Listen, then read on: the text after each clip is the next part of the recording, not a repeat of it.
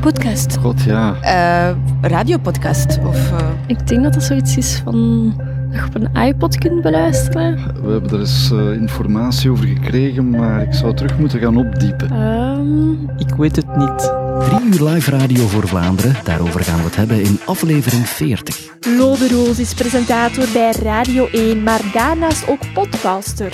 Na jarenlang ervaring vanuit Canada kan hij alles vertellen over het vrij onbekend medium.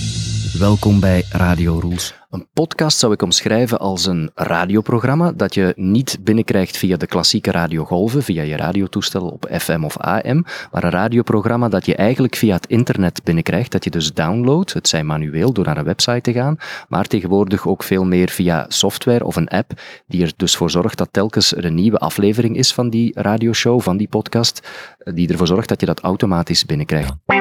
Online radio. Aflevering 2 van de nutteloze rubriek deze week. De bouwstenen van radio en podcast zijn natuurlijk hetzelfde.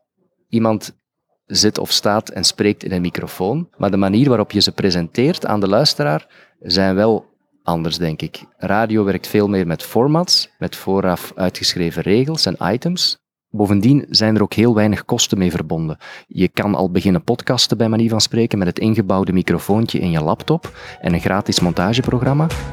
Podcasting is eenvoudig en goedkoop, maar niet populair bij ons. Yo, goedemiddag. Kapitein Kobe hier, Kobe van Reppelen met een nieuwe aflevering. Ik ben 24 jaar oud en ik, ik heb de Kapitein Kobe podcast opgestart. De redenering daarachter is dat er uh, vooral Amerikaanse en Engelstalige podcasts een overvloed zijn. En ik vind dat er enorm veel interessante Vlamingen, landgenoten, uh, Belgen en Nederlanders zijn die ook uh, super interessante verhalen te vertellen hebben. Ik haal er ook enorm veel uit. Niet financieel, maar wel inspiratie,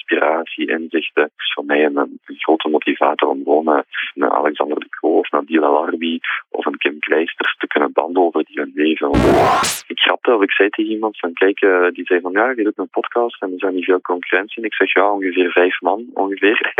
dat, was, dat was grappig bedoeld, maar eigenlijk is dat ook ongeveer de realiteit. Kobe heeft een vijftal concurrenten, maar in de VS zijn het er tienduizenden. Een podcast in het Vlaams of in het Nederlands, ja goed, dan zit je toch met een beperkte afzetmarkt uh, qua luisteraars betreft. Uh, ten tweede, als je bijvoorbeeld begint te surfen en begint te, te, te, te zappen op radio in de Verenigde Staten, dan merk je zoveel zenders, zoveel verschillende meningen, zoveel verschillende uh, talkradio's en, en mensen die hun mening willen laten horen over iets, dat heb je toch veel minder bij ons. En, en denk, de bereiken podcastcultuur is een gevolg van, van die verscheidenheid aan meningen en die cultuur om het, om het gewoon sneller en harder te zeggen. Dat klinkt als een nieuw instrument om je mening te uiten. Ik denk dat podcasting een goede manier kan zijn om persvrijheid, die om welke reden dan ook aan banden wordt gelegd, om daar wat speling op te krijgen. Net omdat het nog zo under the radar is op dit ogenblik. Hè. Weinig mensen kennen podcasting. Ik denk ook overheden die de persvrijheid willen beknotten, uh, kennen podcasting nog niet. De andere kant van de medaille is natuurlijk uh, dat podcasting nog absoluut niet bekend is. Dus ook niet wellicht bij de mensen die de boodschap moeten horen. Vooral in de Verenigde Staten zie je veel podcasters die echt grove dingen zeggen of totaal over de schreef gaan. Hou je je dan in of zijn er dingen die je niet of wel bespreekt? Dat hangt volledig van jou af.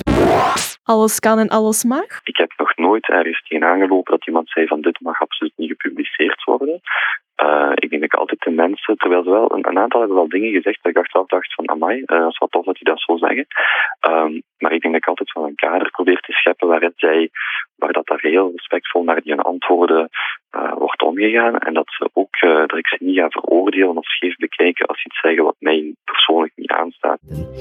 Ik wil u bedanken voor het luisteren en ik zeg graag tot volgende keer. Shit.